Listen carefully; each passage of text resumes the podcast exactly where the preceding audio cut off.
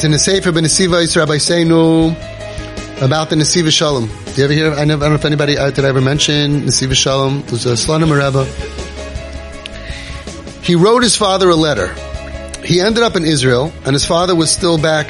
Nebuch, he was his father was killed. Shem Yinkum Damov, Ramosha Avram Barzovsky. So he wrote his father a letter.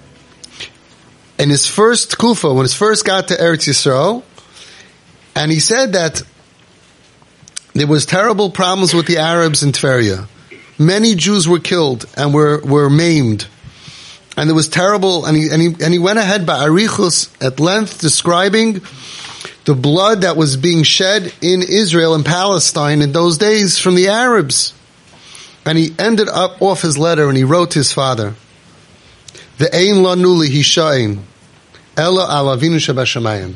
And we have nobody else to rely on right? We say Rak al Avinu Shebashamayim. He said Ella only Avinu Shebashamayim. His father was a big tzaddik. His father ended up dying al Kiddush Hashem. His father's a big, big tzaddik, and there's a whole section that talks about his gadlus. But his father wrote back the letter and he said, I read your letter, and I saw at the end you wrote, al avinu. He says that's true, but that's that's with a nigun of atzvus. I've, I'm giving up on life. We have nobody to rely on except Hashem.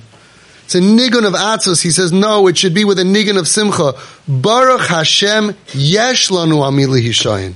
Alavinu shebashamayim. When, when parents come here and we've hit rock bottom, we give up with yiush. We say, Ein lanu amili hishayin.